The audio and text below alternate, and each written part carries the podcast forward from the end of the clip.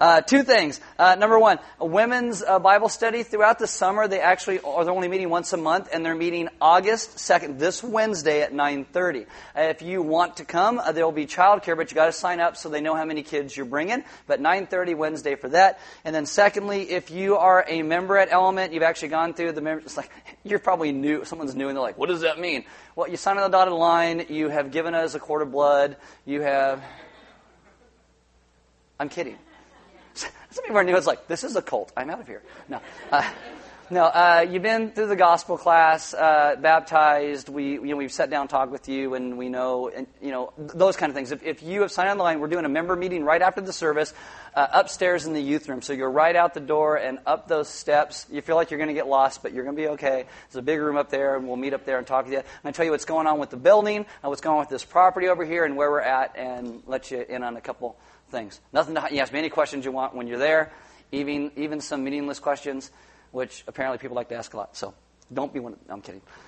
It is third service. This is not going in the video. So, uh, if you are new, welcome to Element. We do not want your blood, uh, but there are Bibles in the back. If you don't uh, own one, you can have one. If you forgot one, you can use one. There are sermon notes on the communion tables throughout the room that look like this. I actually spent part of last service, I don't know why, because I'm neurotic, like evening up the creases in it so it, it folds right. I don't know why I did it, but you can grab one. On the inside, you'll get some notes and questions go a little bit deeper into what we're talking about. Uh, if you have a smartphone, you can download a, uh, an app. It is called YouVersion. You click on More and then Events in YouVersion. will come up by GPS in your smartphone. You'll get sermon notes, verses, questions, announcements, all that goes with today's message. My name is Aaron. I'm one of the pastors here. Why don't you stand with me for the reading of God's Word? Uh, this is John chapter 2, verse 19 to 21, and it says this Jesus answered them, Destroy this temple, and in three days I will raise it up. The Jews then said, It has taken 46 years to build this temple, and you will raise it up in three days. But he was speaking about the temple of his body. Let's pray. Father, this morning I ask that you would teach us to be a people who trust the words that you say, even sometimes when they make us step back and question what they mean. That we would understand on the backside it's about redemption and hope and grace and restoration and all that you are doing. So teach us as a people to live in a way that brings you great glory as we live in the joy and the life that you have provided. Amen. Have a seat. All right, so we are doing this series called What in the World. It's actually What in the World Part 2 because we did Part 1 last year. And last year I came up with some questions in the Bible that I thought would still make people go, hmm, what's that there for? We did 10 weeks of those. And during that 10 weeks, I asked you to ask your What in the World questions for me and that we'd come back this year and we'd answer them. So, since Easter, we have been answering all of your questions. Uh, I think this is week 15. We've got three weeks left after this week. And if you hate this series, we're almost done. The end is in sight. Summer's almost over. You're back to school all that kind of stuff. We're, we're almost there. Uh, we've done, uh, we're doing some of these also in answers in blog form on our website because some of the questions don't take a whole Sunday morning message. Not that I couldn't stretch any question into a sermon. but I'm being nice to you, so you're welcome. I'm let some of those things be shorter. Uh, but in that, that's not for today because today I actually could have put in a blog, but I really wanted to talk about it, so you get the whole sermon around it. So yeah, there's a, what that the hashtag sorry not sorry. That's what it is right now. So that, that's what we're going with. So here is the question. Uh, it's always bothered me that Jesus said stuff like, destroy this temple and I will raise it again in three days, and not expect that people would think he's a nut. They had no way of knowing he was referring to his body. So why didn't he say it more clearly? Now, first I'd like to say it's good that it bothers you because it bothered people in Jesus' day, and if you weren't bothered at all by it, there's probably something wrong with you not really following because we all kind of don't follow sometimes when Jesus says some really weird stuff. Secondly, does Jesus expect people to think he was a nut? Not at all. Not at all. Uh, this is really how a lot of rabbis taught at that time. They would say things and people go, What? Because you'd have to go and think about it. You'd have to work through it and come out to the other side of it. And that's what Jesus intended with a lot of the things that he said. But thirdly, why didn't he just say it more clearly? The answer is simply, he didn't want to. Let's pray. No, sorry, I'm just kidding. One day I'm actually going to do that, and you're going to be like, what? Sweet. Not today. Okay. So, Okay, so, so in this, uh, through the scriptures, especially in the Gospel of John, you will see Jesus say a lot of things that causes a lot of confusion for people, and you will see Jesus do very little to make himself clearer. And again, this is how a lot of rabbis taught at the time. They would say things because they wanted people to think about things. A lot of rabbis, when they spoke, would actually ask a lot of questions so that you would have to answer back so they could figure out what you're thinking before they would say something to make you go, what? So you'd have to start to think about it. And Jesus does that a lot. In John chapter 3, Jesus is talking to a guy named Nicodemus. And he's talking to Nicodemus about what it means to be born again. Nicodemus is a teacher in Israel, so he's a really smart guy, but he's taking Jesus literally. In John 3 4, Nicodemus said to him, How can a man be born when he is old? Can he enter a second time into his mother's womb and be born? And so we'd be like, the answer to that is no, and it'd be awkward if you tried, right? But so Jesus starts to break it down for him. But it's really not satisfying for Nicodemus. Jesus says this, John 3, 6 through 8. That which is born of the flesh is flesh, and that which is born of the spirit is spirit. Do not marvel that I said to you, you must be born again. And I would have been great if Jesus stopped right there, but he kind of goes on and then gives this little weird haiku kind of thing. The wind blows where it wishes, and you hear it sound, but you don't know where it comes from or where it goes. So does everyone who is born of the Spirit. It's like? Yeah, go and think about it. Go and think about what that means. So Jesus is talking about spiritual birth, the opening of Nicodemus' eyes that then leads to spiritual truth. The Apostle Paul picks up on this and he talks about it. But this conversation actually leads Nicodemus on a journey where he comes to salvation and believes in Jesus. So that's the point. You have a woman in John chapter 4. She's at a well and she's pulling out some water and Jesus sits down and he says, Hey, let's talk about water. So she thinks he wants him to get her some water out of the well. So she's like, I'll get you some water. And he's like, No, no, no. I'm talking about living water. And she's like, What? Living water? And she thinks if I get this living water, I don't have to come and get water out of the well anymore. This is great. Then Jesus has to be like, No, no, no. I'm talking about spiritual things so you would grow in who God's calling you to be. And it's this whole conversation. But the biggest point is that this woman had had five husbands. She was now living with the sixth guy and wasn't married to him. And Jesus is saying to her, redemption is available even for you. And through this conversation of these things she doesn't understand, eventually Jesus brings her to the place where she believes and salvation. And this is the whole thing. What is Jesus trying to say? You go a couple chapters later to John chapter 6. Jesus talking to these crowds that are following him, and he tells them they must eat his flesh and drink his blood. And on top of that, it sounds like he wants to be taken literally. John 6:55, "For my flesh is true food and my blood is true drink."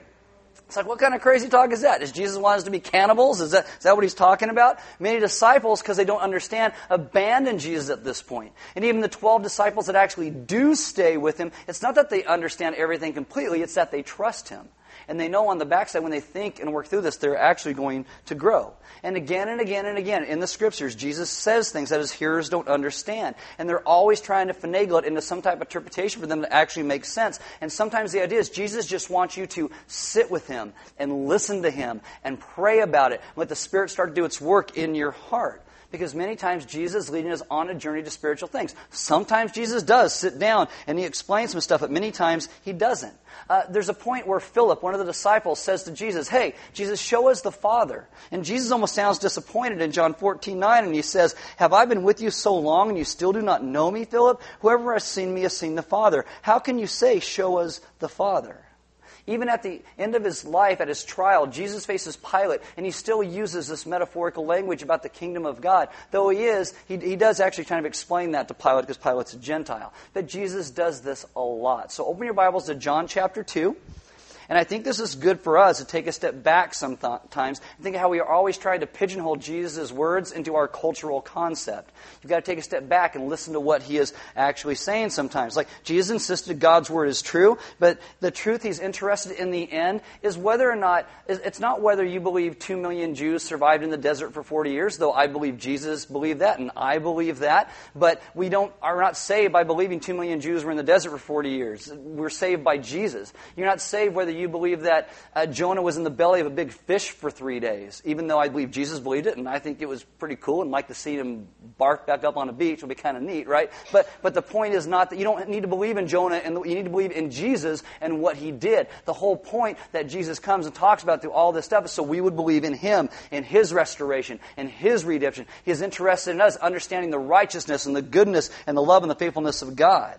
The truth that the world needs to hear is the truth of who Jesus is, that he is on a rescue mission for us. So have that in mind as we talk about the verses that the question comes out of. So we're going to read it in context. So John 2, we're going to start in verse 13 and go all the way through verse 22 says this The Passover of the Jews was at hand, and Jesus went up to Jerusalem. In the temple, he found those who were selling oxen and sheep and pigeons, and the money changers sitting there. And making a whip of cords, he drove them all out of the temple with the sheep and oxen. And he poured out the coins of the money changers and overturned their tables. And he told those who sold the pigeons, Take these things away. Do not make my father's house a house of trade.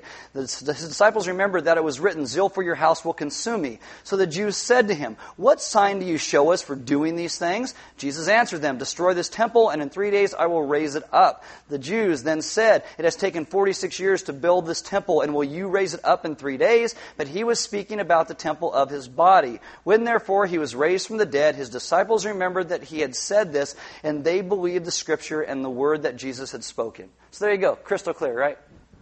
No, okay. So, what is happening is this what's taking place when somebody asks us what in the world question and what Jesus says, this is during a thing called Passover. Passover. Passover is the largest Jewish holiday of the year. At this time, Jerusalem would swell to four to five times its normal occupancy. Streets were packed, the temple is packed. Uh, this idea of Passover goes back to how God rescues his people out of Egypt in slavery and brings them into new and true and real life. We even use that metaphor today to talk about what salvation really means. It's that God's grace has passed over them and God has brought them life instead of death. So they celebrate this at Passover, how God told them to celebrate this. And they did this for thousands of years, from Egypt all the way up to time to where Jesus is there all Jews coming to Jerusalem to the temple. In John chapter 2, Jesus comes to the temple. Why? Because if you are an able bodied male and you are over 19 years of age within 15 miles of the temple, you are required to go. You're required to go. But even Jews from other lands, they all dreamed of one day going to the temple and celebrating Passover at some point in their lifetime. And it's interesting that Jews at Passover, they would try to do everything they could to rid themselves of any iniquity or sin in their life. They would even get rid of yeast that was in their home because yeast rose, and they were like, oh, that's like sin, so let's get rid of the yeast whatever, okay. Uh, but Jesus comes, and what he's trying to show them is not just the sin in your house, it's a sin in your heart, and even the sin in your worship and your religion that needs to be dealt with. So Jesus is going to deal with that. So, when he gets there, verse 14, in the temple he found those who were selling oxen and sheep and pigeons and the money changers sitting there. To us, that doesn't seem like a big deal. I've been to lots of churches that have coffee shops, and I didn't freak out. I don't think Jesus freaked out, but I think there's something else going on here. What's happening is that worshipers of God at the temple were becoming lazy worshipers. So glad we've outgrown that today. Or not. In the Old Testament, God tells his people that worship, sac, worship is sacrifice, and you're supposed to bring a sacrifice to the temple for worship. And when you step into the temple, all of these animals that were there, they were the animals that were chosen for sacrifice. Those are the ones that are designated. But people were supposed to raise their own. They were supposed to bring their own animal for sacrifice, to transport it. And that's not easy. I mean, I don't know if you've ever been on a trip of 40 to 50 to 100 miles on foot with a goat or a sheep. I'm sure that can't be that easy to get somewhere, and yet you're supposed to do that. And because people were lazy, what happened is the temple started a business so that people didn't have to do all the hard work and they could just be lazy. They started to do the work that people were supposed to do. And what I mean by that is you were to raise an unblemished animal. This is like the best of your livestock, the best thing that you have, and you'd be like, oh, it looks great. Why? Because that's the most expensive thing that you own and you would take that and you would bring it to the temple and they would slaughter it and the blood would run out and you're like oh well that's great well it's, that's horrible right but it's this idea that your sin has caused this our sin against one another and how we tear people apart and how we have ruined our relationship with God. This is what happens. Blood is spilt because our sin is so horrible. It's to remind you of the cost. So somebody gets this brilliant idea. People don't like raising animals for this. They don't like to transport them 50 miles to walk here for this. Let's just sell them the animals when they get here. The priest can kill it, they can go home, and it lost all the significance of what God would do when He came in Jesus to pay for our sins Himself. Now, how is this like today? Well, many people go to a church and they think church is the building that we go to. No, the church is you. Me. We as a people, we are the church. And yet we become lazy worshipers because we think we pay somebody to do the work of ministry or talking about the gospel for us. Like if you have a friend in your life who needs to know about Jesus, people think, well, I'll bring them to church. Aaron will tell them about Jesus. And I will. I mean, I'll, but you are the first minister of the gospel of Christ in your life. You are the one who's supposed to tell people about Jesus. All the time, people have like all these ideas of something God has placed on their heart. Oh, it'd be great if, if Element did this and had a ministry towards this. And people come up and are like, are you in a gospel community? Yeah. Have you talked to them about it? No. We want you to do it. No. You go to your gospel community, you say, God has placed this on my heart. I think we need to do this. It's going to alleviate a need. We can be God's hands and feet. We're like, right. Go. Everybody thinks, oh, no, no, we, we pay those people at the church to go and do that for us. No. You're the minister. You're the minister. And too often we're like this. We become lazy worshipers who want everybody else to do our ideas, but we don't want to do our ideas themselves. People want a convenience, not worship. I, guys, I, I got to say, sometimes I say some things that's really hard to you, and people have left element because sometimes I'm too mean. Sorry. How about this? Let's just go here. You are horrible and I am horrible. You're lazy worshipers, and I am a lazy worshiper. We've got to own it. We've got to own it so we can ever get any better in how we deal with it. That's what was wrong here. Right? You want, they wanted a, just as little inconvenience as possible. It's like McDonald's or Burger King. I want to have it my way. That's okay for there. It is not okay for Jesus. It is not okay for how we worship Jesus. And, and so, you know, if you decided to buy your animal at the temple, they would gouge you. And personally, I think you deserve it, right? But, they, they would gouge you. William Barclay says this, though. The cost of a dove in the temple was 20 times the actual value. This would be like going and buying a hamburger at Magic Mountain, right? I like a hamburger and a Coke. That's $4,000. Oh, because they get you in, they shut the gates. Oh, you got to buy your food in here. Yeah. It's, it's not the greatest. Oh, you want a bottle of water? That's a hundred bucks. You know, it's, it's, it's, we don't have drinking fountains. You can die or buy our water. It's, I have issues. I know. Okay. I get it. Now, what's, what's sad about this on the backside is that people who were poor, who couldn't raise their own animals, they were allowed to bring as a sacrifice a pigeon or a dove. Now, you didn't raise those, you would actually buy those, but they were very cheap to buy. But the temple said, no one else can sell these around us. People have to come to worship at the temple, and you've got to buy it in the temple, and it was 20 times its actual value. And what it did is it robbed the poor and the marginalized from being able to worship God in a real way. That's what's happening, and it makes Jesus angry. And even more on top of that, if you did actually bring a sacrifice, if you raised your, your animal and you transported it there and you got there, there's this whole other thing where it has to be inspected. So you'd walk up, this is Lammy. He's my favorite. He's so awesome. And they'd be like, oh, well, Lammy's got a problem here and Lammy's got a problem here. And Lammy, oh, you can't sacrifice Lammy. Like, what do I do? Oh, well, this is Joe. He has the third stall on the left. Uh, he's, he's got his animals. They have been inspected and they've been bagged and they've been tagged. We're gonna, you can just buy one of his. We'll take your crap animal off you and then we will carry it up there. We'll sacrifice it for you. Why even do the work of transporting anything? You know, because it's all about convenience. Because the customer is always wicked. Wicked. The customer is always, and so you start thinking, why would I ever go to the temple and bring my own animal? It's too much work. Let's just, let's just them have them do it for me. And then they would take your not good enough animal that you bought another one. Then the next guy would come and they go, hey, we got Lammy. He's great. You buy Lammy. And they would sell it to the next guy. Do you see what's going on? Do you see why Jesus gets frustrated? Then you have these people in there who are the money changers. The money changers. Now, it's not wrong to make a buck, but I think it is wrong to extort people. You ever go to a foreign country and you exchange your money on foreign soil?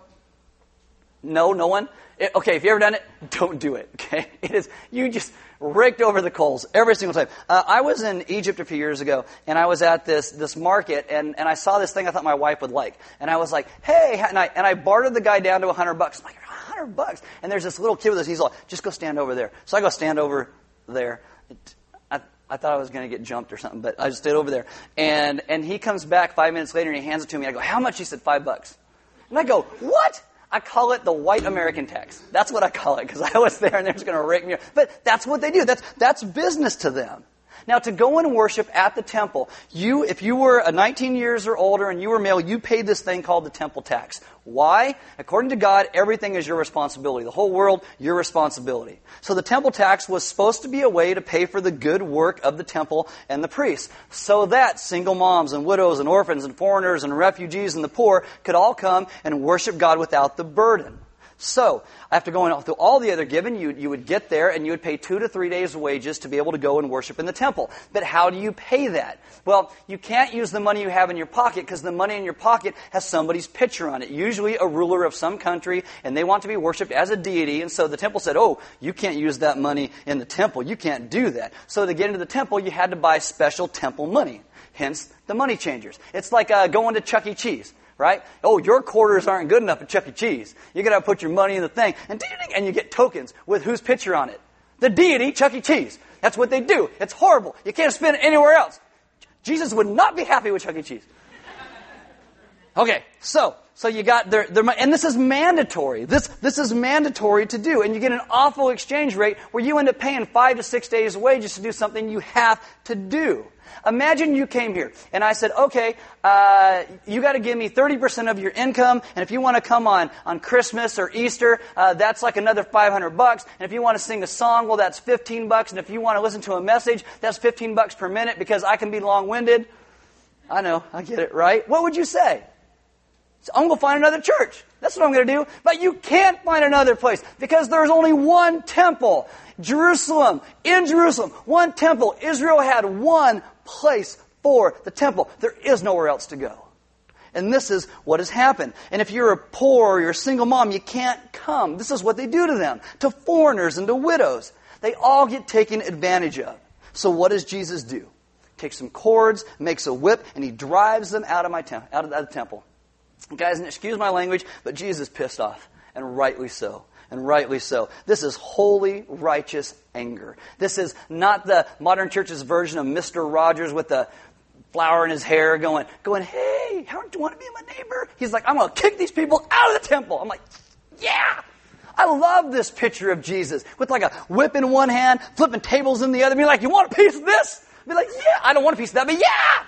I mean, I like that picture because it shows that everybody else is being a lazy worshiper except for Jesus. He is the one that cares enough that he's going to do something about it. This is the picture that you see. And there is a time when righteous anger is justified. When it comes to the poor and single moms and the marginalized getting ripped off by religious hucksters, and I don't care who they are, whether it's from Scientology to Christians to JWs to Mormons to Christians, whoever it is, we should be angry about it. We need to flip some tables. Verse 17, his disciples remembered that it is written, zeal for your house, that's the temple, will consume me. So you're starting to get the idea, hopefully, a little bit when Jesus says the temple is being destroyed. Because it is being destroyed right now. And there's another thing that goes along with this as well. The place where all this corruption took place is in a thing called the court of the Gentiles. That's how the temple is set up. So you got the Holy of Holies. It's the most holy place. The high priest goes in there once a year. Outside that, you have the holy place in the court of the priests where the priests go, then the court of the men, and the court of the women, and the court of the Israelites. And outside that, you would have the court of the Gentiles. Now here's a representation of that. That is the court of the Gentiles. It is the largest place in the temple. Why? Because God wanted foreigners, people who didn't know Him, to have a place to go to learn about who He was so they can see who this God is. Make it the biggest and most open, most inviting place possible. This is where you do that. So imagine you're out there and, and you see some Hebrews living somewhere and, and you see that they love God and serve Him and worship Him. You're like, I want to know about this God. Where do you go? To them! And you ask them, tell me about your God. It's not hard. Okay? Like, like if there's somebody in your life who really needs to know about Jesus, where do you send them? To you! Okay? If you know Jesus, that's where they go. So you can talk about Jesus. Now, these people, if they wanted to come and worship at the temple, this is where they would go. And a lot of people who didn't know who God was would show up at this place. In our vernacular, this is where non-Christians would go to to find God. And so the money and the temple tax was meant to pay for all of this. So these people could come and find out. And so these Gentiles show up. And this court is filled with animals and, and money changers and all this crazy stuff going on. All they would see is business, money, bartering, chaos. All that stuff was not put into the court of the priests. It was not put into the court of the men or the court of the women or the court of the Israelites. It was put out in the only place that these Gentiles could go. That's where they put it. So you decide, I'm going to go to the temple on their holiest day of the year so I can ask some questions and I can learn about this God. So they're going to go on Passover. It'd be like someone coming to church on Easter and nobody even saying hi to them. And they show up to this place, and this is all that they see. And they think, wow, this God is only interested in my money. Does that still happen today? Yeah, still happens today. Why? Because Christians are lazy worshipers. And they would think, well, this God's not that impressive. He's just like every other God out there. He's vindictive, he's mean, he's cruel, and his people are not that impressive, which is still true, by the way. we are not that impressive. And this is why I think people still have a problem with Christians in the world today, because of how we treat the scriptures, how we treat Jesus, and how we treat each other. This is one of the reasons why people always get on my case about this, but I do I am not a fan of Christian bumper stickers at all. Because Christian bumper stickers mean nothing to people who do not know Jesus. And people look at even they have these bumper stickers that say, not perfect, just forgiven. That still sounds like I'm better than you. That's what it sounds like. And I and I hate them because I don't think that a lot of people in the world hate God that say they hate God. They just don't know him. And I think all the things, if you've been in church for a while and you've learned and forgotten, they don't even know those things yet. So how are they going to learn about who He is? By how we live. By how we live. Not putting a sticker in your car that says, in case of rapture, car's unmanned and it's going to become a missile and take people out. Ha ha! You know? It's not funny. Well, it is funny when you mock it, but it's, I'm just like, we just, we just don't get it. So Jesus is angry which makes the religious leaders and the businessmen angry, and they go after Jesus. Like, our income share is dropping. What's going on? Verse 18. What sign do you show us for doing these things? For cleansing the temple. Verse 19. Jesus answered them, Destroy this temple, and in three days I will raise it up. The Jews then said, It's taken 46 years to build this temple, and you will raise it up in three days? And Jesus said, Yep. No. They say, Who do you think you are? We're the religious leaders. That's who we are. Jesus says, you destroy it, I'm going to rebuild it. I love what the apostle Paul says in 1 Corinthians 1.22. He says the Jews are always asking for a sign. He goes, but I refuse to give them one because there's only one sign and everybody gets it. And that is Jesus was died and rose from the grave. That's the sign everybody gets. The word for temple here, it can mean building, but the word also been understood as the presence of God. So what Jesus would be saying is, destroy the place where the presence of God dwells, and I will rebuild it in three days the Jews then said, It has taken 46 years to build this temple, and you will raise it up in three days. At that time, the temple had been worked on for 46 years. It had 20 more to go. You're going to raise it up in three days. But he was speaking about the temple of his body. When therefore he was raised from the dead, his disciples remembered that he had said this, and they believed the scriptures and the word that Jesus had spoken. John Piper talks about this, and he says there's two main things that Jesus means here. He says, first off, he's like, me destroy the temple? No, no, no. You are the ones destroying the temple. When you desecrate the worship of my Father with your whitewashed greed, you destroy what the temple is meant to be, and you expose it to the wrath of God. And the temple was actually destroyed in 70 AD, 40 years after this. But Jesus is telling them now and what is happening, they are the ones who are destroying it. And He's going to bring back true worship. How's He going to do that? Death and resurrection. Crucifixion and resurrection. That's how He's going to do it. And secondly, He meant that the same materialistic deadness to spiritual reality that destroys this temple is going to also destroy Him. Just like they're trying to kill true worship with their laziness and their consumerism and their materialism, they will also kill, kill him because greed is their God. John Piper says, Jesus is saying, I and my Father are one. If you destroy his house, you destroy me. If you treasure money more than my Father, you will also treasure my destruction.